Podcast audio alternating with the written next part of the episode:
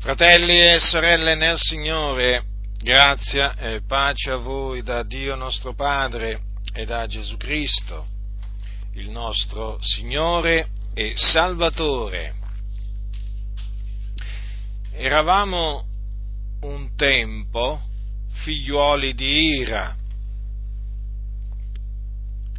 e lo eravamo per natura questo significa che ci fu un tempo nel quale l'ira di Dio era sopra di noi. Quando dico l'ira di Dio mi riferisco all'ira del solo vero Dio, perché per noi c'è un Dio solo, il Padre, che è il Padre del nostro Signore Gesù Cristo. Ed è l'Iddio di cui parliamo e di cui parla Gesù prima e poi gli Apostoli, è lo stesso Dio che parlò a Noè che parlò ad Abramo, che parlò a Mosè, che apparve a Mosè nella fiamma d'un pruno ardente e gli disse, io sono l'Iddio d'Abramo, l'Iddio di Isacco e l'Iddio di Giacobbe. E quando gli rivelò il suo nome, disse appunto che il suo nome è Io sono. Ecco dunque qual è l'Iddio di cui parla la Sacra Scrittura, il solo vero Dio. Allora la sua ira ci fu un tempo che era su di noi. Allora, al capitolo 2 degli Efesini, l'Apostolo Paolo dice, dal versetto 1, voi pure avvivificati, voi che eravate morti nei vostri falli, nei vostri peccati, ai quali un tempo vi abbandonaste seguendo l'andazzo di questo mondo, seguendo il principe della potestà dell'aria, di quello spirito che opera il presente negli uomini ribelli, nel numero dei quali noi tutti pure, immersi nelle nostre concupiscenze carnali, siamo vissuti altra volta ubbidendo alle voglie della carne e dei pensieri ed eravamo per natura figlioli d'ira come gli altri. Dunque, in quel tempo, quando eravamo senza Cristo, senza Dio nel mondo, quando seguivamo il principe della potestà dell'aria, cioè il diavolo, perché appunto c'eravamo, cioè, eravamo diciamo, dati no, a seguire l'andazzo di questo mondo, e in noi a quel tempo operava appunto il principe della potestà dell'aria, perché è chiamato quello spirito che opera al presente negli uomini ribelli, o come traducono molte, traduz- molte Bibbie, nei figlioli della disubbidienza, quindi eravamo figli della disubbidienza e eravamo proprio immersi nel peccato, eravamo schiavi del peccato, obbedevamo alle voglie della carne, dei pensieri. D'altronde non avevamo a quel tempo la mente di Cristo, avevamo una mente carnale. E dunque, essendo schiavi del peccato in quel tempo, eravamo figlioli di ira. Eravamo sotto il peccato perché si nasce sotto il peccato. E quindi per natura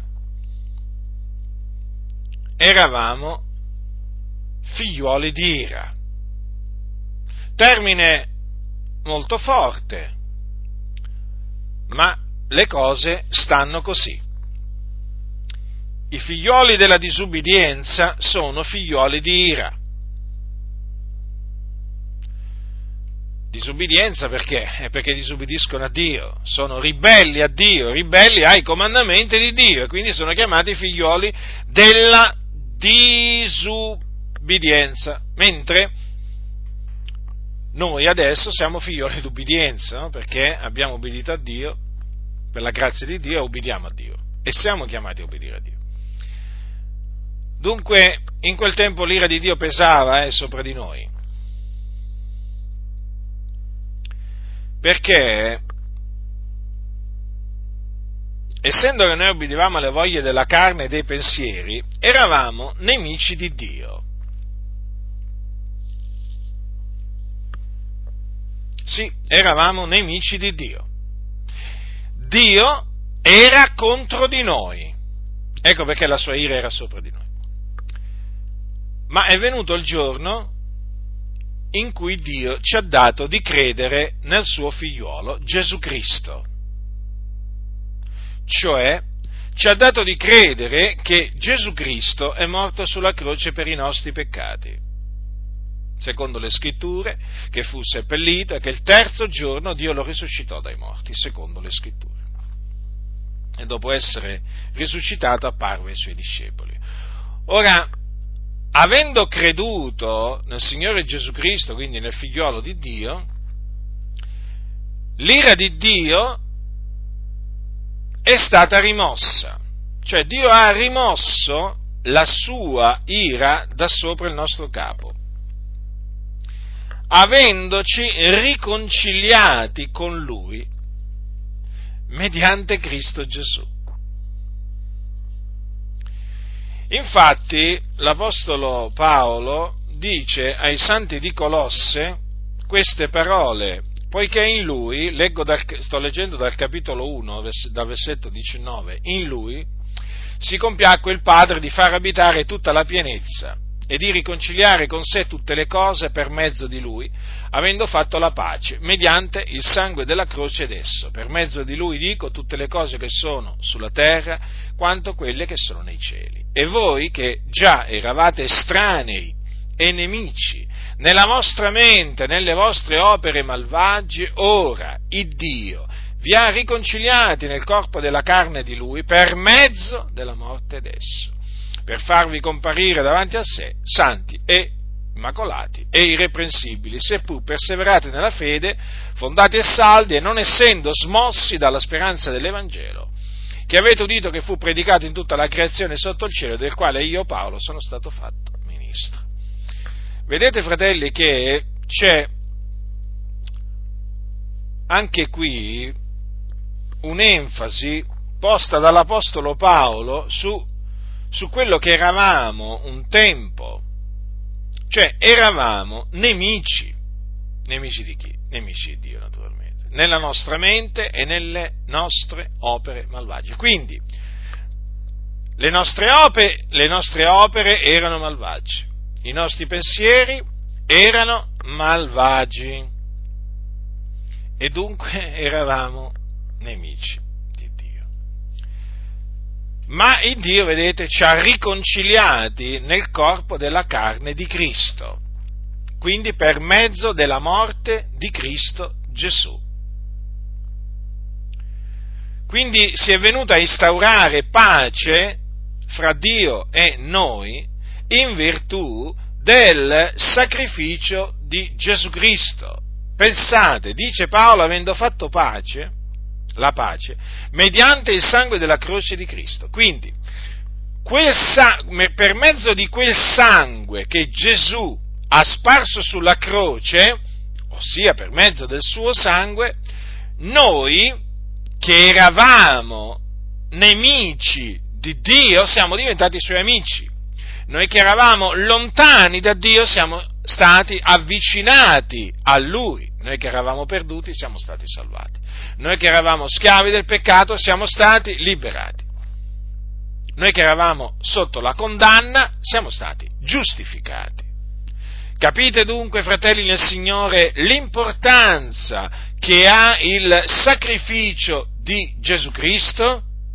Quindi e solamente mediante la fede nel Signore Gesù Cristo e quindi nell'opera espiatoria che Lui ha compiuto, che noi, da figlioli di ira, siamo diventati figlioli di Dio. Siamo diventati, da, da che eravamo figlioli della disubbidienza, siamo diventati figlioli d'ubbidienza. Da che eravamo nemici di Dio, siamo diventati suoi amici.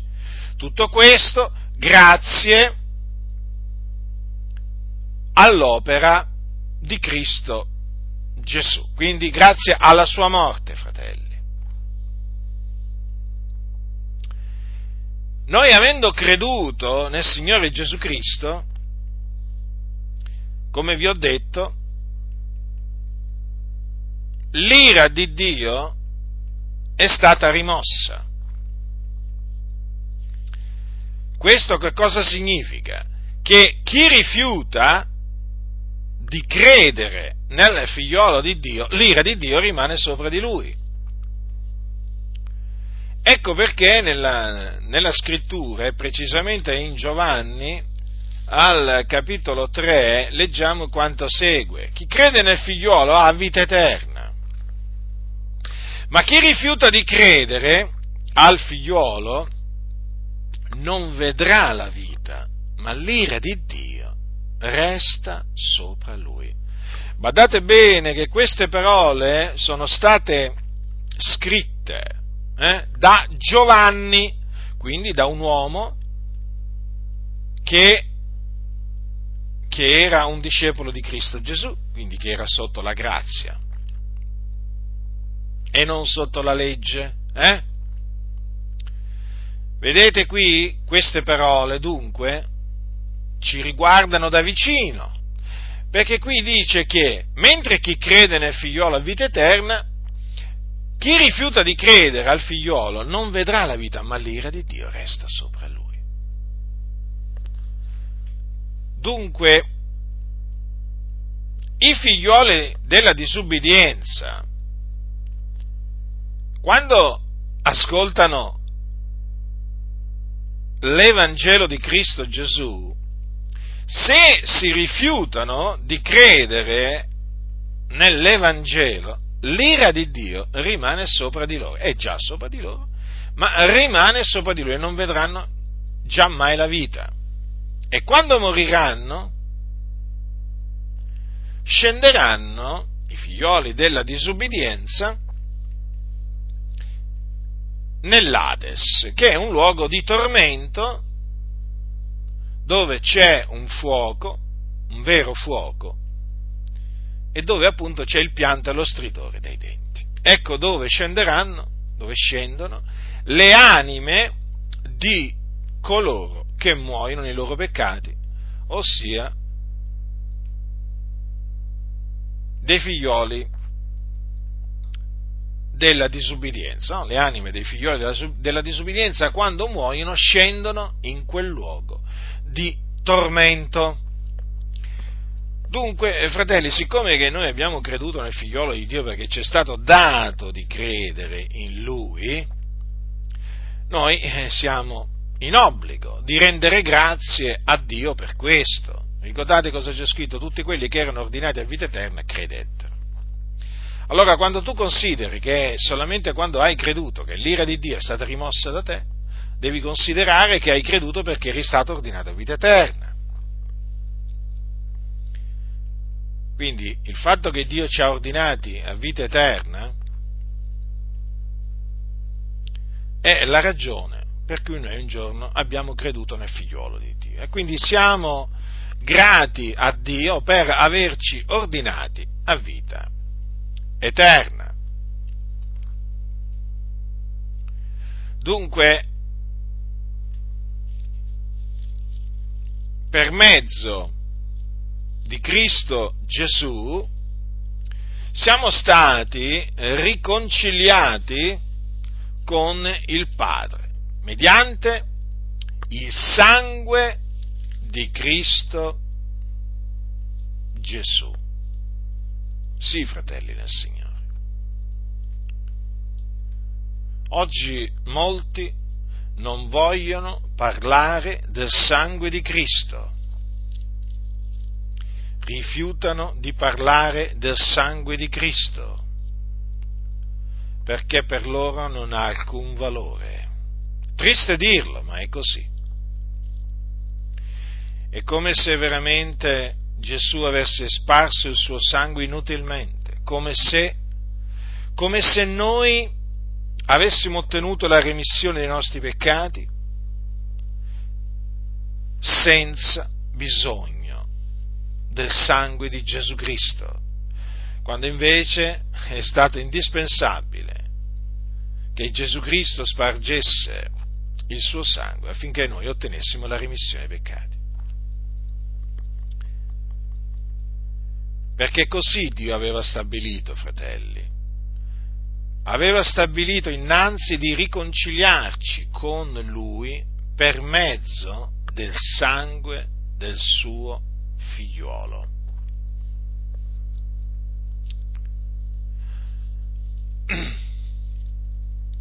Tenete bene a mente questo, perché oggi è in atto un attacco poderoso contro il sangue del Signore Gesù Cristo, contro la sua efficacia, contro la sua utilità. Quindi ricordatevi sempre che se non siete più figliuoli di ira, lo dovete al sangue di Cristo Gesù, per mezzo del quale il Dio ci ha riconciliati con sé. Ora, Paolo dice ai santi di Roma che noi siamo stati giustificati per il sangue di Cristo.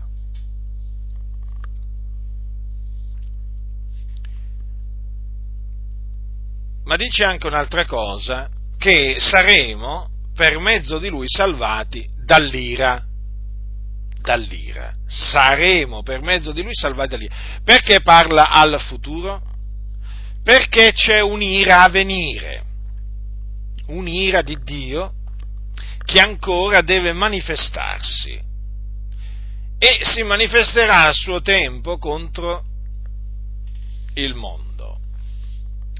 E Paolo dice, tanto più dunque, essendo ora giustificati per il suo sangue, saremo per mezzo di lui salvati dall'ira. Quindi, c'è un'ira a venire. Difatti, l'Apostolo Paolo dice, dice ai santi di Tessalonica queste parole. Vi siete convertiti dagli idoli a Dio per servire all'Iddio vivente e vero e per aspettare dai cieli il suo figliuolo, il quale egli ha risuscitato dai morti, cioè Gesù, che ci libera dall'ira a venire. Quindi è proprio vero, per mezzo di Gesù saremo salvati dall'ira a venire, ma è sempre e solo per mezzo di Gesù Cristo, perché, fratelli, Lui è il Redentore, è Lui che ha sparso il suo sangue per la remissione dei nostri peccati, affinché noi fossimo riconciliati con il Padre e quindi cessassimo di essere figlioli di ira. Vedete? Quindi c'è un'ira a venire, notate? Molti oggi presentano un Dio che non s'adira, ma Dio s'adira è come se si adira. Pensate che si adira ogni giorno. Anche oggi il Dio si è adirato. Ma come tu allora ci presenti un Dio che si arrabbia, che si indigna? Ma che Dio ci stai presentando? Vi sto presentando il solo vero Dio, il cui nome è Yahweh, l'Io sono. Il Dio è un giusto giudice, un Dio che s'adira ogni giorno. È scritto nei salmi, fratelli. Sono parola di Dio i salmi? Sì, sono parola di Dio. Quindi sono ispirati da Dio? Sì, sono ispirati da Dio. Degli uomini hanno parlato da parte di Dio perché sono spinti dallo Spirito Santo. Quindi se c'è scritto che Dio è un giusto giudice, che si adira ogni giorno, noi lo dobbiamo credere. Ma allora un Dio che non si adira, che Dio è? È un Dio falso. È un Dio che non è il nostro Dio. Ve lo posso assicurare voi potete leggere la Bibbia dalla Genesi all'Apocalisse e vi accorgerete che c'è un solo Dio, il Padre, e che questo Dio si adira, si adira, si adira, la sua ira è reale, come è reale il suo amore, come è reale la sua bontà, come è reale la sua fedeltà come è reale la sua misericordia, così è reale la sua ira. Molti non vogliono sentire parlare dell'ira di Dio, gli mette paura. Perché gli mette paura? Perché camminano nelle tenebre. La luce a chi dà fastidio? Eh? A chi dà fastidio la luce? A chi è nella luce? Eh? No, la luce dà fastidio a chi è nelle tenebre. Quindi, vedete, l'ira di Dio, chi spaventa? Eh, chi cammina nelle tenebre. Siccome che oggi molti nelle chiese camminano nelle tenebre, allora non vogliono sentire parlare dell'ira di Dio, e invece bisogna predicare sull'ira di Dio. Dai pulpiti si deve predicare anche sull'ira di Dio, non solo sull'ira di Dio, badate bene, ma anche sull'ira di Dio sia quella presente, ma anche quella venire, e già, perché non pensate, ve l'ho già detto, l'ira di Dio è sopra i figlioli della disubbidienza. C'è un'ira, a venire, c'è un'ira di Dio a venire, ma c'è anche un'ira di Dio che si manifesta al presente. Nessuno si illuda, nessuno si illuda. Non vi fate sedurre eh, da coloro che dicono ma no, ma Dio non è un Dio che s'adira. Già, perché se, se, è un Dio che sa dire, punisce pure. E loro, appunto, siccome non credono che Dio punisce, allora devono escludere che Dio sia dira. Perché che servirebbe un Dio che sa dire senza punire? Un Dio che sa dire, eh, naturalmente è un Dio che punisce, infatti la Bibbia dice che Dio anche castiga.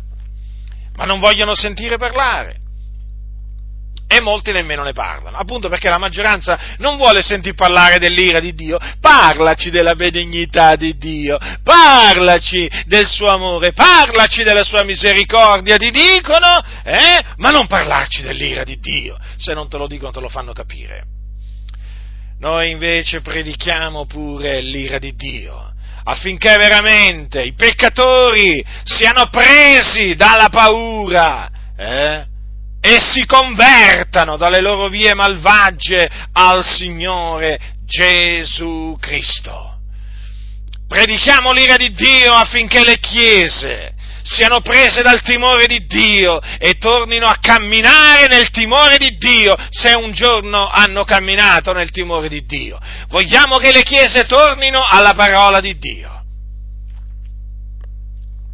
Quindi all'osservanza della parola di Dio e quindi affinché questo avvenga, le chiese devono essere queste chiese moderne, eh, che vogliono sentir parlare di cose piacevoli solamente. Eh? Queste chiese devono sentire parlare dell'ira di Dio, fratelli nel Signore. E noi ne parliamo. Sì, ne parliamo e non ci vergogniamo. Non abbiamo paura di parlare dell'ira di Dio perché l'ira di Dio è reale. Badate bene, anche se io non parlassi dell'ira di Dio, vi dico questo, l'ira di Dio continuerebbe a manifestarsi, non cambierebbe niente. Eh, si manifesterebbe pure contro di me, perché appunto disubbidirei a Dio, ma io non voglio disubbidire a Dio. Non voglio attirarmi l'ira di Dio sopra il mio capo. Capite? Cioè, l'ira di Dio non è che non si manifesta se tu non ne parli. Eh? Sarebbe come dire che i terremoti, se tu non ne parli, non verranno. o gli alluvioni, vabbè tu basta che non ne parli, non arriveranno, o i fulmini, ma no, non parlarne, così non arrivano. No, no, guarda, tu puoi anche non parlare dei fulmini, eh? puoi anche non parlare degli alluvioni, dei terremoti, che sono giudizi di Dio, eh? Quelli arrivano perché sono giudizi di Dio, che sono dovuti all'ira di Dio. Che dice la scrittura? Per la sua ira trema la terra. Qualcuno dirà, veramente? Sì, veramente, è così, è scritto nei profeti. Questa non era un'opinione dei profeti, un'opinione sbagliata che si erano fatta su Dio, influenzati eh, dal, dal, paganesimo di quel tempo, eh, dai pagani che circondavano il popolo di Israele. La Bibbia dice l'Eterno è il vero Dio, egli è l'Iddio vivente, il Re eterno, per l'ira sua trema la terra e le nazioni non possono reggere dinanzi al suo sdegno. Questo è il solo Dio, eh? questo è il Padre, questo è Yahweh che fa tremare la terra, sì. Quindi quando arrivano i terremoti, ricordati di queste parole scritte dal profeta Geremia, sospinto dallo Spirito Santo. Quindi non vuoi parlare dell'ira di Dio? Beh, stai tranquillo, che l'ira di Dio continuerà a fare tremare la terra, o meglio, la terra continuerà a tremare per l'ira dell'Iddio vivente e vero. Quindi il terremoto è un giudizio di Dio, sì, certo. Non è una prova della sua benignità, eh? È una prova della sua ira, della sua indignazione, come lo frui il diluvio universale, come anche la discesa del fuoco e dello zolfo su Sodome e Gomorra e le città circonvicine, furono una prova dell'ira di Dio. L'ira di Dio è reale. Ah, molti non ne parlano, ma l'ira di Dio si manifesta ancora oggi. Si manifesta, si manifesta e come? Dio castiga le nazioni. Ma Badate perché Dio è giusto, un giusto giudice che giudica le nazioni. Ma badate bene che, badate bene che l'ira di Dio si manifesta anche in mezzo alla Chiesa. Ah, non pensate che si manifesta solamente all'esterno della Chiesa, verso quelli che non conoscono il Dio. No, l'ira di Dio si manifesta anche verso quelli che lo conoscono. Tanto è vero che L'Apostolo Paolo ai santi di Efeso ha scritto queste parole. Ascoltate cosa dice l'Apostolo Paolo ai santi di Efeso, agli Efesini quindi. Capitolo 5, capitolo 5 degli Efesini è scritto dal versetto 3, ma come si conviene a dei santi, né fornicazione, né alcuna impurità, né avarizia, sia neppur nominata fra voi, né disonestà, né buffonerie, né facezie scurili, che sono cose sconvenienti, ma piuttosto rendimento di grazie. Poiché voi sapete molto bene che niun fornicatore o impuro o avaro che è un idolatra ha eredità nel regno di Cristo e di Dio. Niuno vi seduca con vani ragionamenti poiché è per queste cose che l'ira di Dio viene sugli uomini ribelli, o come mettono diverse traduzioni, sui figlioli della disubbidienza, stesso discorso appunto eh, che abbiamo fatto per eh, quella espressione uomini ribelli presente al capitolo 2 degli Efesini, versetto 2. Quindi, quindi, allora, Qui l'Apostolo Paolo ci dice, ci mette in guardia, affinché nessuno ci seduca con vani ragionamenti. E sapete, quelli che seducono fanno vani ragionamenti. Non è che ti fanno dei ragionamenti assennati, perché se no non sarebbero seduttori. I seduttori di menti non fanno dei ragionamenti assennati, giusti, capite? No, fanno dei vani ragionamenti, ragionamenti vani. Avete, avete presente, vi faccio un esempio, avete mai visto un ubriaco, diciamo, parlare? Mm? Ubriaco parlare, no? Fa dei ragionamenti strani, no? Avete mai sentito magari delle persone che dicono, ma hai visto quello là? Guarda, fa, è ubriaco, fa dei ragionamenti strani. Eh? O altrimenti si sente, ah, hai sentito quello? Fa dei ragionamenti strani, sembra, un ubri- sembra ubriaco. Eh? Perché in effetti è fuori di dubbio che coloro che si danno all'ubriachezza cominciano a fare dei ragionamenti strani, eh, che sono ragionamenti vani. Allora, quelli che eh, cercano di sedurre i santi fanno dei ragionamenti vani. Ricordatevi, sono vani, inutili. Fanno dei discorsi pomposi, ma vuoti, vuoti. Perché queste sono persone vuote. Non sono persone in cui la parola di Cristo abita eh, abbondantemente, ma che, ma che questi sono eh, nuvole senza acqua, fonti senza acqua, e fanno dei discorsi pomposi, eh? ma sono dei discorsi vani, vuoti. E costoro sedu- cercano di sedurre, e alcuni vengono sedotti da loro, appunto usando questi loro vani ragionamenti. Che cosa ci dice l'Apostolo? Nessuno vi seduca con vani ragionamenti. Sapendo, Paolo sapeva che c'erano quelli che facevano vani ragionamenti eh? Eh? e che seducevano.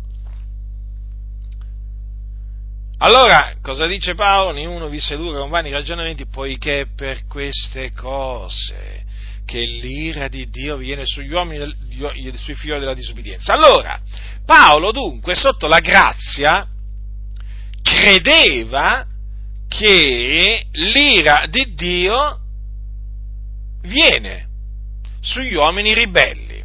Quindi l'ira di Dio non era qualcosa che riguardava solo coloro che vivevano sotto la legge, ma secondo l'Apostolo Paolo riguarda anche coloro che adesso vivono sotto la grazia, nel senso che vivono adesso dopo che è venuto, dopo la venuta di Gesù Cristo. Eh? Perché alcuni vogliono presentare il Padre del nostro Signore Gesù Cristo per un Dio che non si adira, che non manifesta la sua ira castigando, facendo morire, mandando malattie e così via. Eh?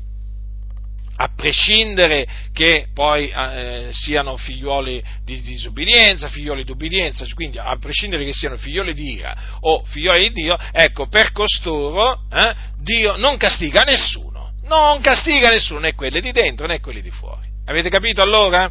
Ecco.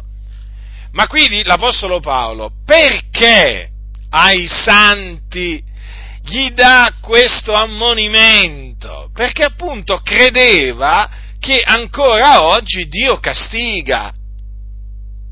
Sì, perché poi quando Dio si adira, perché viene provocato ad ira tramite eh, queste cose, quando il Dio si adira scatena la sua ira. Se voi leggete, eh, per esempio, in merito al viaggio eh, degli israeliti, no? alla volta di Canaan troverete che diverse volte l'ira dell'Eterno, l'ira di Dio quindi, si accese contro il popolo, dopo che appunto il popolo aveva peccato contro Dio. Allora, vedete che qui l'Apostolo Paolo ci mette in guardia, solennemente in guardia, fratelli. Quindi, questo che cosa significa? significa che coloro che si danno alla fornicazione, all'impurità, all'avarizia, alla disonestà, alle buffonerie, alle facezie scurili, quindi barzellette volgari, eh? che sono tutte cose sconvenienti, si attirano l'ira di Dio su di loro, perché Dio non ha riguardi alla qualità delle persone, sapete? L'Apostolo Paolo parla in questi termini anche ai santi di Colosse, quando gli dice,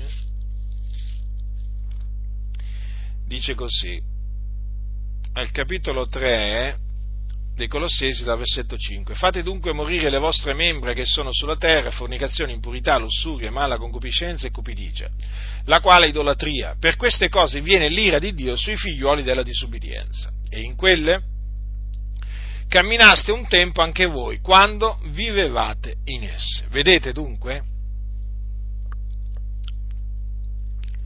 Un tempo camminavamo anche noi in queste cose eh? quando vivevamo. Ma il Signore ci ha salvati, ci ha riscattati. Ma naturalmente, naturalmente, noi siamo chiamati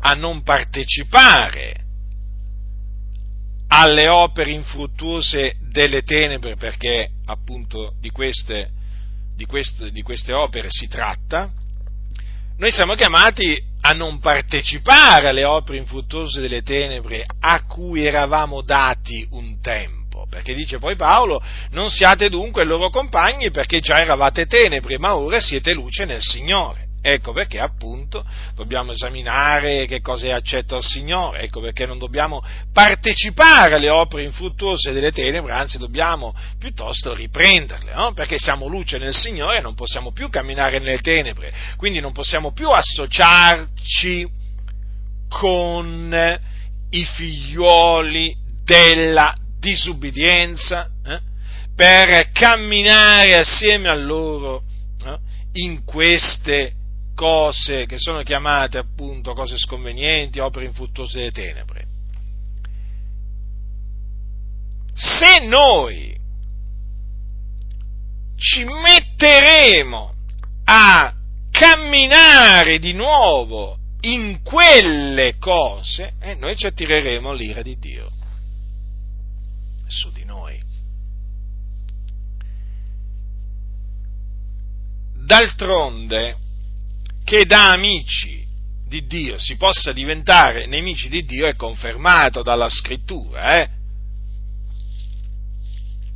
Giacomo, che cosa dice per esempio nella sua epistola, che fu scritta dei santi, a persone che avevano fe, la fede nel figlio di Dio?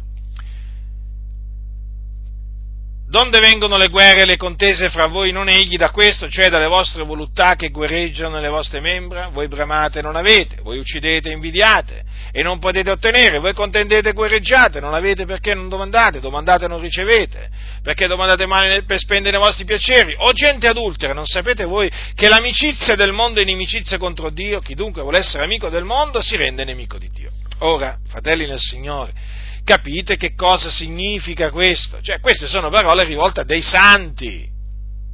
Dunque, erano diventati nemici di Dio a motivo della loro condotta ribelle, a motivo della loro condotta disubbidiente. Ecco perché poi la, la, Giacomo li esorta ad umiliarsi nel cospetto del Signore, eh, ad appressarsi a Dio, a nettare le loro mani, a purificare i loro cuori, ad essere afflitti, a fare cordoglio, a piangere. Ecco per quale ragione, perché erano diventati nemici di Dio, perché avevano voluto diventare amici del mondo. Capite? Ecco perché la Sacra Scrittura ci esorta a camminare nella luce, eh? a condurci quindi come figlioli di luce e quindi a non partecipare alle opere infruttuose delle tenebre. Perché mettersi a camminare eh, di nuovo seguendo l'andazzo di questo mondo significa attirarsi in maniera, diciamo, inevitabile hm? l'ira di Dio. Perché, ripeto, Dio è un giusto giudice, non ha riguardo alla qualità delle persone, il peccato è peccato. Allora, a tale proposito, voglio ricordarvi qualcosa che è scritto nell'Apocalisse. Nell'Apocalisse si parla eh, in merito alla chiesa di Pergamo di alcuni che professavano la dottrina di Balaam. Mm? La dottrina di Balaam. Allora, cosa dice qua il Signore Gesù Cristo, il Figlio di Dio, all'angelo della chiesa di Pergamo, capitolo, eh, capitolo 2, versetto 14. Ho alcune poche cose contro di te, cioè che tu hai quivi di quelli che professano la dottrina di Balaam, il quale insegnava a Balak a porre un intoppo davanti ai figliuoli di Israele, inducendoli a mangiare delle cose sacrificate agli idoli e a fornicare. Così anche tu di quelli che in simil guisa professano la dottrina dei Nicolaiti Ravvediti dunque, se no verrò tosto a te e combatterò contro a loro con la spada della mia bocca. Allora, fratelli, in questa chiesa, all'interno di questa chiesa, c'erano alcuni che professavano la dottrina di Balaam. Allora, Balaam era un profeta, di lui si parla nella legge. Allora, questo uomo, di questo uomo vengono dette diverse cose. Qui il Signore pone enfasi su quello che lui si era messo a insegnare a Balak. Chi era Balak? Era il re di Moab, una nazione circonvicina di Israele. Nemica, nemica di, eh, di Israele. Allora, il re, ba, il re Balak, il re di Moab, Balak, aveva chiamato Balak, ba, aveva chiamato Balaam per maledire Israele e così poterlo vincere. Perché aveva sentito che quello che Balaam benediceva era benedetto, quello che era maledetto era, e quello che lui mm, malediceva era, eh, era maledetto. Allora Balaam andò da Balak, però si rifiutò di maledire Israele, perché Dio gli ordinò di benedire. Ma poi avvenne qualche cosa, che Balaam si mise a insegnare a Balak come far cadere nel peccato gli israeliti, quindi come mettergli davanti un intoppo. inducendoli a mangiare delle cose sacrificate agli idoli e a fornicare, quindi a commettere due peccati, quello di idolatria e quello di fornicazione. Allora, in merito a queste cose, a merito diciamo a quello che Gesù ha detto a, eh, all'angelo della chiesa di Pergamo, e badate bene, è Gesù che ha detto queste cose, quindi, aperta piccola parentesi, Gesù credeva eh, alla storia di Balaam, eh? credeva a quello che era scritto nella legge, nella legge di Mosè. E certo, perché la legge di Mosè è parola di Dio. Allora, al capitolo 25 dei numeri troviamo scritto Ora Israele era stanziato a Sittim e il popolo cominciò a darsi alla impurità con le figliole di Moab. Esse invitarono il popolo ai sacrifici offerti ai loro dei e il popolo mangiò e si prostrò dinanzi agli dei di quelle. Israele si unì a Balpeor e l'ira dell'Eterno si accese contro Israele. E l'Eterno disse a Mosè, prendi tutti i capi del popolo e fagli appiccare davanti all'Eterno in faccia al sole affinché l'ardente ira dell'Eterno sia rimossa da Israele. Vedete dunque come questo fu, in altre parole, il frutto eh, malvagio dell'insegnamento malvagio che Balaam trasmise a Balak, praticamente. Perché Balaam sapeva che se il popolo di Israele si fosse abbandonato all'idolatria, alla fornicazione, si sarebbe attirato l'ira di Dio. Come avvenne, vedete? Infatti c'è scritto che l'ira dell'Eterno si accese contro Israele e molti naturalmente furono uccisi per ordine di Dio affinché l'ira ardente di Dio fosse rimossa da Israele. Ora, tempo dopo, siamo sempre appunto ai giorni di Mosè nel deserto, eh, tempo dopo il Dio esercitò la sua vendetta sui Madianiti per quello che avevano fatto a Israele. Allora dice, poi l'Eterno parlò a Mosè dicendo, vendica i figlioli di Israele dai Medianiti, poi sarai raccolto col tuo popolo. Allora mobilitò poi alcune migliaia di persone, mille, eh, mille uomini per tribù, mm, mm, che appunto marciarono contro Madian, come il Signore aveva ordinato a Mosè, e uccisero tutti i maschi. Uccisero, dice poi, anche con tutti gli altri re di Madian, e uccisero pure con la spada Balaam, figliolo di Beor. Ecco, eh? lo uccisero. La vendetta di Dio, fratelli, la vendetta di Dio su coloro che inducono il popolo di Dio a trasgredire i comandamenti del Signore, eh? facendoli cadere nel peccato, è fratelli, una cosa sicura. È una cosa sicura. Come è sicura l'esistenza di Dio, eh?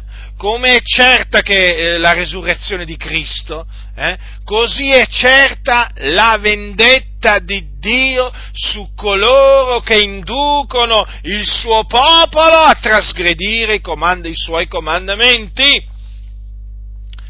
Ora di questo Balaam più avanti viene detto che le donne di Madian, a sua suggestione, trascinarono i figlioli di Israele all'infedeltà verso l'Eterno nel fatto di Peor, onde la piaga scoppiò nella raunanza delle, dell'Eterno. Eh? Eh, lo potete leggere questo al capitolo 31 dei numeri, al versetto 16. Eh?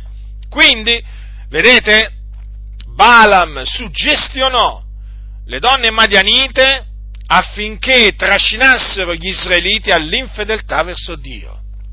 Quindi Gesù ha confermato quello che c'è scritto nella legge e non poteva fare altrimenti, perché, come vi ho detto, la legge di Mosè è parola di Dio, Mosè ha scritto, eh, da, sospinto dallo Spirito Santo, quindi Mosè era ispirato da Dio. Non è che qui si mise a esprimere una sua opinione attribuendo a Dio un modo di fare pagano, dei dei pagani. No, lasciate stare queste cose, sono ragionamenti vani, perversi.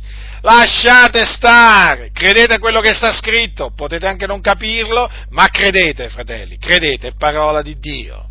Fidatevi della parola di Dio, fidatevi. Allora, ci fu quindi la vendetta di Dio, la sua ira s'accese eh? e prima furono, vedete, appiccati, no? Come dice qua, allora, eh, dice tutti i capi del popolo, allora prendi tutti i capi del popolo e fagli appiccare davanti all'Eterno, mm, faccia il sole affinché l'ardente ira dell'Eterno sia rimossa da Israele, quindi punizione di Dio. Poi naturalmente ci fu la, eh, la vendetta di Dio sopra, eh, appunto, eh, sopra Madian, sopra i Madianiti. L'ira di Dio è così, fratelli nel Signore. Ma, come vi ho detto, Dio non è cambiato. Difatti, notate che qui, benché siamo sotto la grazia, eh, siamo sotto la grazia qua, eh, Giovanni scrisse le sette, le sette lettere, eh, agli angeli delle sette chiese dell'Asia, sotto la grazia, eh, Notate infatti che c'è scritto, parole di Gesù queste, eh? Ravvediti dunque, se no verrò tosto a te e combatterò contro loro con la spada della mia bocca. Allora, innanzitutto, Gesù ha una spada, una spada che gli esce dalla bocca. Difatti, quando Gesù apparve a Giovanni, c'è scritto che dalla sua bocca usciva una spada a due tagli, acuta, acuta. Allora, che cosa ha detto il Signore? Ravvediti dunque, altrimenti verrò presto a te e combatterò contro a loro. A chi contro a loro? Eh? Contro quelli che professavano la dottrina di Balaam e anche naturalmente la dottrina dei Nicolaiti. Quindi, notate che anche la dottrina dei Nicolaiti, eh? di cui si parla anche di questi Nicolaiti, seguaci di un certo Nicola che insegnava eresie, allora al capitolo 2 dell'Apocalisse, quando eh, che praticamente nella lettera alla chiesa di Efeso, quando dice tu hai questo che odi le opere dei Nicolaiti, le quali odio anch'io. Eh? Quindi la dottrina dei Nicolaiti era una dottrina malvagia, come quella di Balaam, perché vedete c'erano le opere dei Nicolaiti eh, che erano odiate da Gesù. E se Gesù ha detto che odiava, odia le opere dei Nicolaiti, vuol dire che le opere dei Nicolaiti sono malvagie.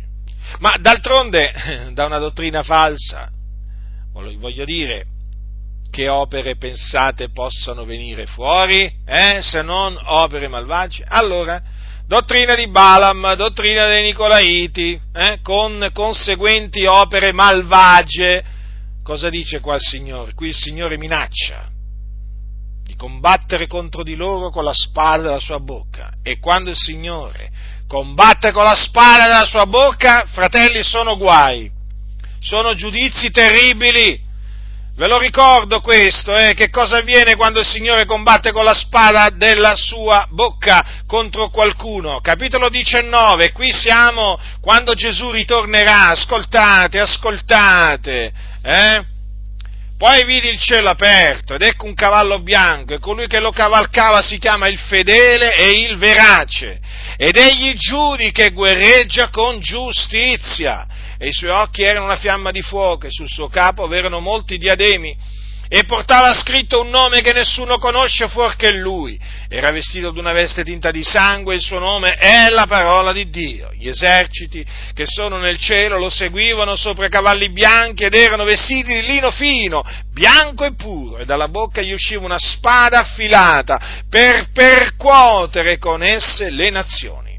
Ed egli le reggerà con una verga di ferro e le calcherà, e calcherà il tino del vino dell'ardente ira dell'Onnipotente Dio e sulla veste e sulla coscia porta scritto questo nome, Re dei Re, Signore dei Signori. Poi vidi un, un angelo che stava in piena il sole ed egli gridò con gran voce dicendo a tutti gli uccelli che volano in mezzo al cielo, venite, adunatevi per il gran convito di Dio, per mangiare carni di re, e carni di capitani, e carni di prodi, e carni di cavalli, di cavalieri, e carni di ogni sorta d'uomini, liberi, schiavi, piccoli e grandi.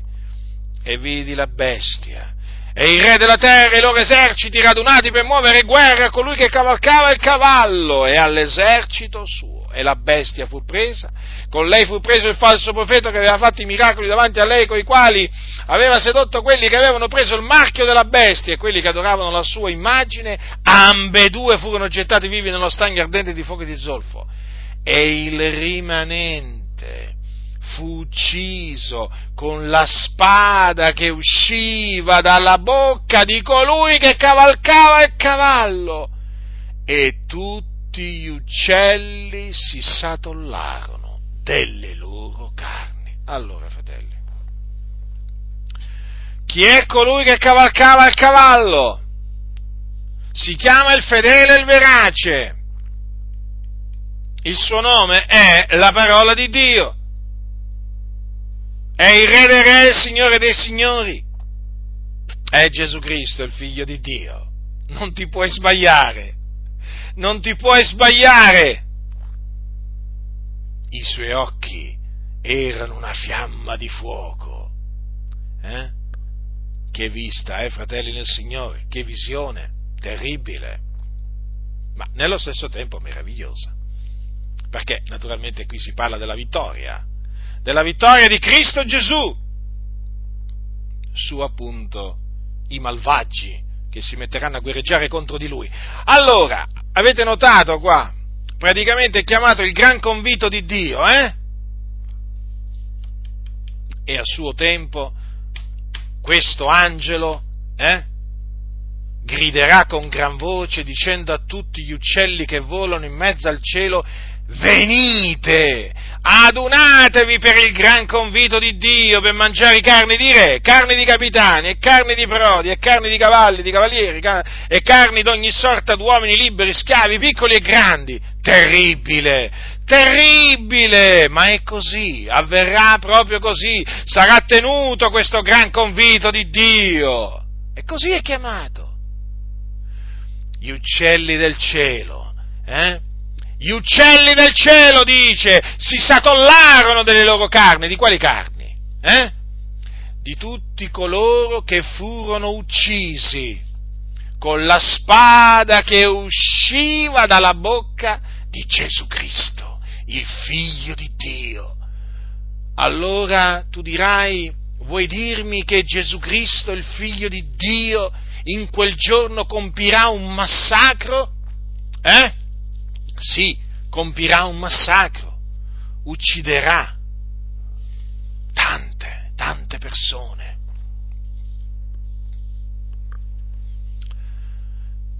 Perché eh, dice così che eh, calcherà il tino del vino dell'ardente ira dell'onnipotente Dio. Stiamo parlando di Gesù, fratelli, è Gesù che calcherà il tino del vino dell'ardente ira dell'onnipotente Dio. Sì, Gesù, lo stesso Gesù che è venuto nel mondo a morire sulla croce per i nostri peccati. Quello stesso Gesù che in quel giorno a Gerusalemme, là in quel luogo detto Golgota, eh, fu appeso sulla croce, eh? crocifisso in mezzo a due malfattori, e di cui si facevano beffe eh, quelli che passavano di là, eh, contro cui lanciarono vituperi i sacerdoti, gli anziani, vi ricordate? Eh? Scenda ora giù di croce crederemo in lui. Vi ricordate come lo beffavano anche mentre lui soffriva sulla croce? Eh?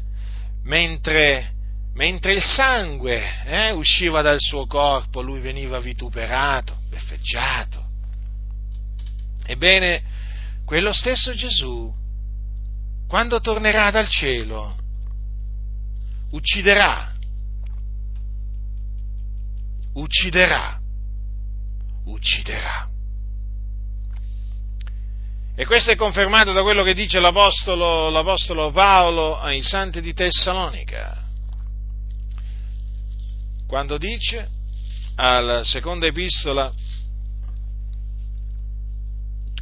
quando il Signore Gesù apparirà dal cielo con gli angeli della sua potenza in un fuoco fiammeggiante per far vendetta di coloro che non conoscono il Dio e di coloro che non ubbidiscono all'Evangelo del nostro Signore Gesù, i quali saranno puniti di eterna distruzione e respinti dalla presenza del Signore e della gloria della sua potenza, quando verrà per essere in quel giorno glorificato nei suoi santi e ammirato in tutti quelli che hanno creduto. Allora, stavo parlando della spada, della spada che esce dalla bocca del Signore Gesù Cristo. Allora, fratelli, avete visto che cosa succede quando Gesù Cristo, il figlio di Dio, combatte contro qualcuno con la sua spada? Avete visto che cosa succede? Viene uno sterminio. In altre parole, ammazza. Questa è la verità. Beh, eh, qualcuno dirà come adesso tu ci stai presentando un Gesù terribile. Ci stai presentando un Gesù di cui non abbiamo mai sentito parlare. Beh, era ora. Ringrazia Dio che ne hai cominciato a sentire parlare. Di quale Gesù ti hanno parlato? Eh? Questo è il Gesù di cui parla la parola di Dio. Ma non è che Gesù aspetterà quel giorno prima di mettere a morte qualcuno, eh? Perché eh, già, alla, vabbè, già qui avete visto la minaccia, combatterà contro, contro loro con la spada dalla mia bocca, eh? quindi quando, quando Gesù comincia a usare la spada acuta che gli esce dalla sua bocca, avete visto che cosa succede. Peraltro, peraltro vi voglio ricordare che c'è anche scritto che, sempre nell'Apocalisse, costoro guerreggeranno contro l'agnello, sta parlando appunto del, dei re, no? E l'agnello li vincerà, capite? L'agnello li vincerà, eh sì, combattendo contro di loro con la spada della sua bocca. Terribile, eh? Terribile. Però così è scritto, eh? Lui è il giudice dei vivi e dei morti. Noi crediamo, fratelli del Signore. Noi crediamo in tutto quello che sta scritto. Allora vi stavo dicendo, non è che il Signore aspetterà quel giorno per mettere a morte qualcuno. Perché già vi ho detto qua che cosa il Signore minacciò di fare eh, a coloro che professavano la dottrina di Balaam e la dottrina dei Nicolaiti. Adesso voglio dirvi che cosa il Signore minacciò di fare, eh, eh, diciamo, nello scritto, eh, all'angelo della chiesa di Tiatiri, dove c'era una donna che si chiamava Jezebel, che si diceva profetessa e insegnava e seduceva i servitori del Signore Gesù affinché commettessero fornicazione e mangiassero cose sacrificate agli idoli. Notate, eh, le stesse trasgressioni che Balaam, Balaam insegnò a Balak a eh, far compiere agli israeliti. Eh? Allora, dice il Signore Gesù, capitolo 2, dal versetto 21. Io le ho dato tempo per ravvedersi ed ella non vuole ravvedersi della sua fornicazione. Ecco io getto lei sopra un letto di dolore e quelli che commettono adulterio con lei in una gran tribolazione se non si ravvedono delle opere d'esse e metterò a morte i suoi figlioli e tutte le chiese conosceranno che io sono colui che investigo le reni e i cuori e darò a ciascuno di voi secondo le opere vostre. Allora, notate, notate che qui Gesù Cristo dice metterò a morte i suoi figlioli. Questo perché? Perché eh, aveva dato tempo di ravvedersi a Jezebel della sua fornicazione, ma Jezebel non si era voluta eh, ravvedere. Allora il Signore cosa disse? Metterà a morte i suoi figlioli. Quindi noi crediamo che Gesù mise a morte i figlioli di Jezebel e tutte le chiese conobbero eh, che lui è colui che investiga le reni e i cuori. Hm? Quindi vedete, fratelli nel Signore, che questo che è scritto nell'Apocalisse conferma quello che Paolo ha detto agli Efesini.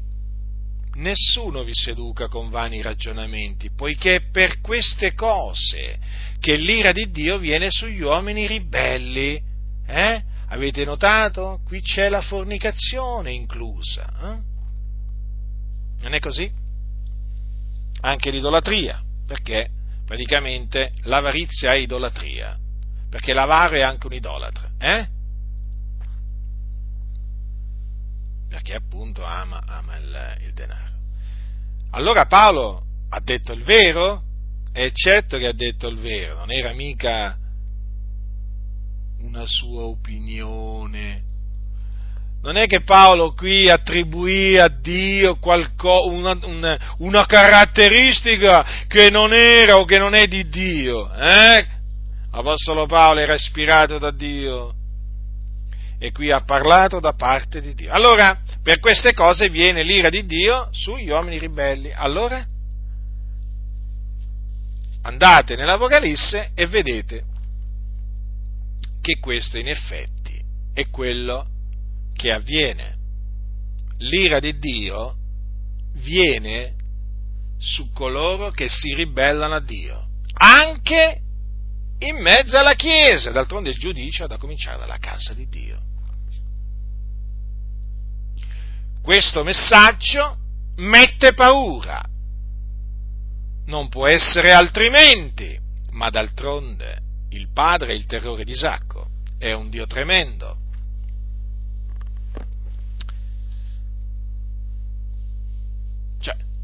stiamo parlando di Dio, del vero Dio. Quindi è bene prestare attenzione a quello che ci dice la parola in merito all'ira di Dio sotto la grazia ma anche a quello che dice la parola in merito all'ira di Dio sotto la legge, perché Dio non è cambiato, capite? Infatti voi avete notato che l'ira di Dio scoppia contro coloro che lo provocano a dire, sia sotto la legge che sotto la grazia. Abbiamo visto nell'Apocalisse, fratelli, le parole sono chiare. Le parole sono chiare. Quindi l'Iddio del Nuovo Testamento è lo stesso identico Dio dell'Antico Testamento. Non sono due Dio diversi, come dicono taluni. E nemmeno, e nemmeno si può dire che i profeti sotto la legge attribuirono a Dio delle caratteristiche che lui non aveva. Erano i profeti di Dio, parlavano da parte di Dio per lo Spirito Santo. Ma come potevano attribuire a Dio delle, delle caratteristiche che Dio non aveva se parlavano per lo Spirito della verità? Non vi fate ingannare da questi impostori che sono in mezzo alle chiese e che spingono le anime eh, a odiare, disprezzare, rigettare Yahweh, io sono.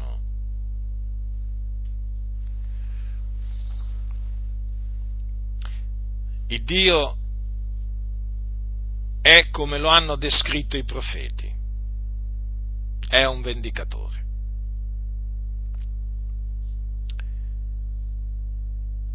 È un vendicatore.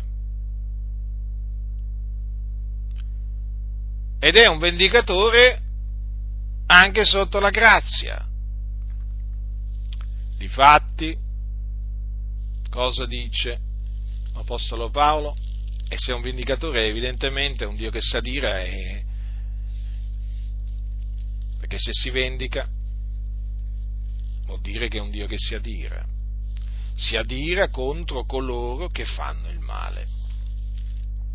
Allora, al capitolo eh, capitolo 4 eh, della prima epistola di Paolo ai Tessalonicesi è scritto perché questa è la volontà di Dio che vi santifichiate, che vi assegniate dalla fornicazione, che ciascuno di voi sappia possedere il proprio corpo in santità ed onore, non dandosi a passioni di concupiscenza come fanno i pagani, i quali non conoscono il Dio, che nessuno soverchi il fratello né lo sfrutti negli affari, perché il Signore è un vendicatore in tutte queste cose, siccome anche vi abbiamo innanzi detto, è protestato allora, fratelli, chi sta parlando qua?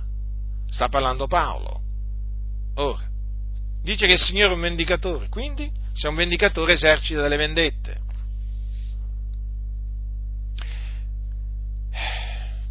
Naturalmente non possiamo che essere indignati, perché pure noi ci indigniamo, eh? Dice, adiratevi e non peccate. Noi ci adiriamo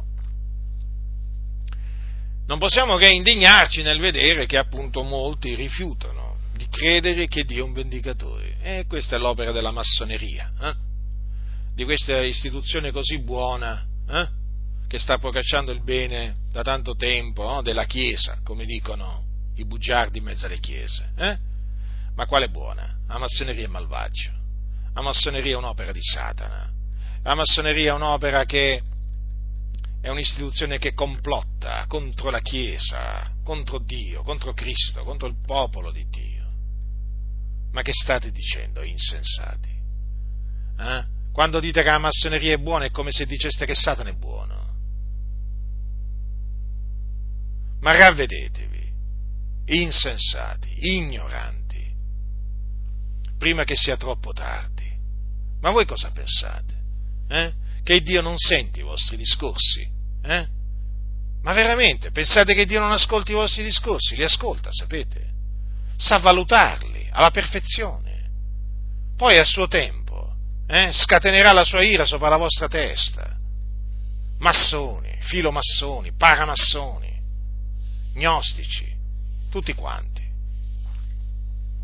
Quindi Dio è un vendicatore e altrimenti perché l'Apostolo Paolo ai santi di Roma eh, gli dice non fate le vostre vendette, cari miei, ma cedete il posto all'ira di Dio, perché sta scritto a me la vendetta, io darò la retribuzione, dice il Signore. Quindi, quindi non dobbiamo fare le nostre vendette, ma perché? Perché la vendetta appartiene al Signore. Dobbiamo cedere il posto all'ira di Dio. Allora, il Dio si adira. Eh sì, si adira. Vedete che ancora qui l'Apostolo Paolo parla di una ira di Dio presente, che si manifesta al presente. Come anche quando Paolo dice ai santi, sempre ai santi di Roma, poiché l'ira di Dio si rivela dal cielo contro ogni impietà ed ingiustizia degli uomini che soffocano la verità con l'ingiustizia. Ma io dico, ma non è abbastanza chiaro? Cosa dice qui l'Apostolo Paolo? Allora, l'ira di Dio si rivela dal cielo. Quindi non è che c'è, scritto che si rivelava, ma si, rivela, non si rivela più, no, si rivela dal cielo. Contro che cosa? Contro ogni empietà ed ingiustizia degli uomini che soffocano la verità con l'ingiustizia. Allora, qui, fratelli nel Signore, vi ho detto che qui Dio non ha riguardi personali, ve lo ripeto, non importa come si chiamano questi uomini, eh? cattolici, protestanti, pentecostali, non importa che ehm, posizione sociale occupano, eh? non importa se sono savi o ignoranti, ebrei e gentili, uomini, donne, piccoli e grandi, non importa, state molto attenti. L'ira di Dio si rivela dal cielo contro ogni impietà ed ingiustizia degli uomini che soffrono la verità con l'ingiustizia. Avete capito? E Dio è tremendo, eh? Dio è tremendo. Notate che qui l'Apostolo Paolo parla dell'ira di Dio, ma lo, non è chiaro? E allora se si rivela dal cielo, come si rivela dal cielo l'ira di Dio? Beh, in tante maniere in tante maniere. Per capirlo, basterebbe, basta solo leggere la Bibbia. Quante volte l'ira di Dio si è rivelata dal cielo eh? contro l'impietà, l'ingiustizia degli uomini. Leggete per esempio il diluvio, eh, il dilu- la storia del diluvio universale, potete leggere la storia del giudizio che si abbatté su Sodoma e Gomorra, potete leggere la storia del viaggio di Israele attraverso il deserto alla volta del paese di Canaan. Leggete come l'ira di Dio si è rivelata dal cielo contro ogni impietà ed ingiustizia degli uomini anche, leggere, leggete anche la storia del regno di Israele, la, sto, la storia del regno, del, del regno, di Giuda, vedrete come l'ira di Dio si è rivelata contro l'iniquità, l'ingiustizia a cui si erano abbandonati hm, questi due regni. Eh? Ma quanti esempi, quanti esempi ci sono!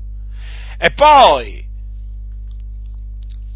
Nell'Apocalisse leggete per esempio il, il capitolo, il capitolo eh, 15 e anche 16, dove si parla delle sette coppe dell'ira di Dio. All'inizio del capitolo 15 si dice, poi vidi nel cielo un altro segno grande e meraviglioso, sette angeli che avevano sette piaghe, le ultime poiché con esse si compia l'ira di Dio. Mm? Con esse si compie l'ira di Dio. Quindi ancora l'ira di Dio si deve compiere. E sì che si deve compiere l'ira di Dio. Poi dice, eh, se leggete poi al, capitolo 16, versetto 1, e udì una gran voce dal Tempio che diceva ai sette angeli, andate e versate sulla terra le sette coppe dell'ira di Dio e leggendo queste, queste sette piaghe, sette coppe, vi verranno i brividi. Io ricordo, ricordo ancora il giorno che lessi per la prima volta il libro dell'Apocalisse, lo ricordo ancora. Era un pomeriggio, era un pomeriggio, e mi misi a leggere il libro dell'Apocalisse, ma mi si rizzarono tutti i peli del corpo ma mi, mi venne veramente un timore di Dio. Dissi, Signore, quanto è tremendo Dio. Ma veramente, perché veramente leggendo questo capitolo, anche leggendo questo capitolo, eh, ma veramente mi, mi vennero i brividi, perché non l'avevo mai letto. Eh? E allora dissi, ma voglio proprio leggerlo. Peraltro, peraltro c'è, una, c'è, una, beatitudine legata alla lettura di questo libro, no? no questo giusto per, eh, diciamo, per eh, i soliti impostori, no? Che dicono non parlare dell'ira di Dio, non parlare delle sue vendette, eh, non fare il terrorista. E allora che ha fatto Giovanni? Giovanni ha fatto il terrorista prima di me ma poi la cosa che veramente eh, bisogna dire è appunto che c'è questa be- beatitudine. Beato chi legge e beati coloro che ascoltano le parole di questa profezia e servono le cose che sono scritte in essa perché il tempo è vicino. Ma io dico, ma allora uno è felice quando, quando legge anche, anche queste cose, anche quando, anche quando, legge le sette coppe dell'ira di Dio. Eh? È beato. E eh, qui dice così, ma ci dobbiamo credere o, non ci dobbiamo credere a quello che dice Giovanni? Allora, beato chi legge, beati coloro che ascoltano le parole di questa profezia. Oi, qui allora siamo felici noi, eh, fratelli. Allora noi leggiamo, ascoltiamo le parole di questa profezia e serviamo le cose che sono scritte in essa. Eh, siamo beati, fratelli. Siamo felici, eh? Sì, si è felici pure nel leggere queste cose che concernono l'ira di Dio. Perché, fratelli? Ve lo spiego perché. Perché eh, quando Dio manifesterà la sua ira, eh, si vedrà la sua giustizia manifestata. Nel senso che Dio eserciterà i suoi giusti giudizi contro i malvagi. E quindi sarà glorificato per la sua giustizia. E noi siamo beati e felici quando leggiamo queste cose. Oh, il nostro cuore è rinfrancato, siamo, siamo veramente contenti perché diciamo, Signore, Ah, Signore, se non ci fossi tu veramente, eh? se non ci fossi tu che fai giustizia, e Dio un giorno farà giustizia. Guardate, vi voglio leggere questa coppa dell'ira di Dio, è la, è la terza. Poi il terzo angelo versò la sua coppa nei fiumi e nelle fonti delle acque, e le acque diventarono sangue e udì l'angelo delle acque che diceva, sei giusto, tu che sei e che eri, tu il santo, per avere così giudicato, hanno sparso il sangue dei santi e dei profeti e tu hai dato loro a bere del sangue, essi ne sono degni. E udì l'altare che diceva, sì, o oh Signore Dio Onnipotente, i tuoi giudici sono veraci e giusti Vedete, fratelli nel Signore? Lo vedete, fratelli? L'altare di sparlò, eh? Mm? E l'angelo delle acque parlò. E Dio giudicherà in questa maniera, vedete, quelli che hanno ucciso i santi e i profeti del Signore. Eh? Loro hanno sparso il sangue, il sangue, quel sangue giusto, e Dio farà loro bere del sangue. Dice, essi ne sono degni, capite? Capite? Qui non rimangono impuniti, agli occhi di Dio non rimangono impuniti i malvagi, fratelli nel Signore. Eh? Noi lasciamo il posto all'ira di Dio, noi non facciamo le nostre vendette, però fratelli, eh, questo perché la vendetta appartiene al Signore. E arriva il giorno, arriva quel giorno, arriva frettolosamente, arriva quando il Dio veramente eserciterà, eh, eserciterà le sue vendette, eh, deve regolare parecchie situazioni, parecchi conti, eh, anche contro i calunniatori, eh? mm, che tanto vanno in voga in questo periodo, in mezzo alla Chiesa, eh? Mm. Il Signore è giusto, è tremendo il Signore, eh? Il Signore è tremendo, noi cediamo il posto all'ira di Dio, eh? Noi non torciamo un capello ai nostri avversari, però il nostro desiderio è che loro si convertano, ma se non si convertiranno poi... Hm, se non si convertiranno, cosa succederà? Che cosa succederà loro? Il Signore combatterà contro loro, eh? con la spada della sua bocca, eserciterà la sua ira contro di loro, la manifesterà. Vedete qua che terribile giudizio. Eh, però è giusto, eh? Giudizio giusto. Hanno sparso il sangue dei santi e dei profeti e il Signore gli darà da bere del sangue. Terribile. Terribile. Qui dice essi ne sono degni tu non è che puoi dire, ma Signore, ma forse qua è esagerato, sai? Ma non è un po' troppo adesso? No, no, no. I giudizi del Signore sono veraci e giusti. Anche quando farà bere del sangue a quegli omicidi, è giusto, il Signore è giusto. non si può dire niente, non si può dire niente contro il Signore. Guai a coloro che si mettono eh, a giudicare il Signore. Eh? Le vie di Dio come fanno gli empi. Guai a coloro che insultano Dio, lo offendono, bestemmiano contro di Lui. Eh? Guai a loro, perché arriva il giorno quando saranno manifestati i giudizi di Dio e tutti i giudizi di Dio sono veraci e giusti. Certo, poi il Signore chiaramente, appunto, lui guerreggia, eh, giudica con giustizia, è chiaro che i giudizi poi varieranno a, a, secondo naturalmente del, de, delle trasgressioni, no? qui si parla di un preciso giudizio. Eh?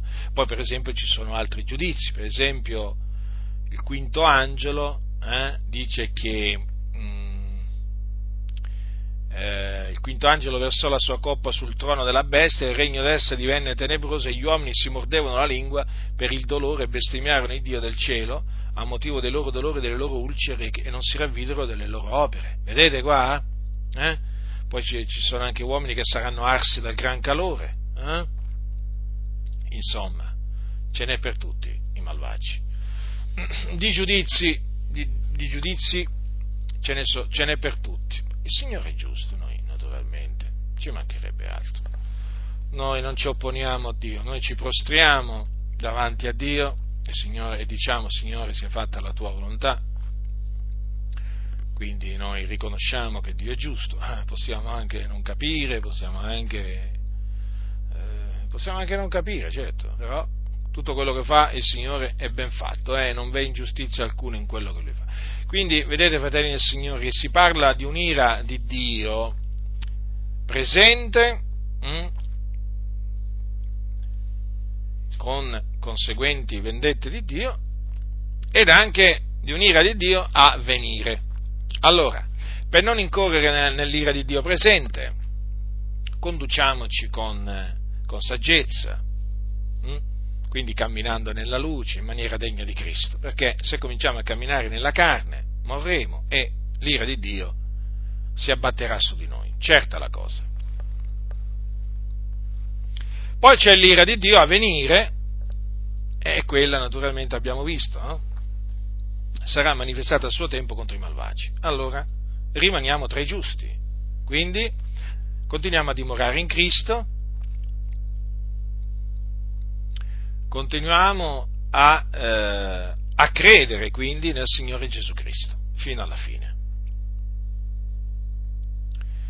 Per essere annoverati fra i giusti in quel giorno. Eh sì, perché se il mio giusto si tira indietro, l'anima mia non lo gradisce. Eh? Ma noi non siamo di quelli che si traggono indietro a loro perdizione, ma di quelli che hanno fede per salvare l'anima. Quindi conserviamo la fede fino alla fine, perché il mio giusto vivrà per fede, quindi se conserviamo la fede fino alla fine annover- continueremo ad essere annoverati tra i giusti e saremo in quel giorno annoverati tra i giusti e quindi l'ira di Dio non si abbatterà sopra di noi. Perché?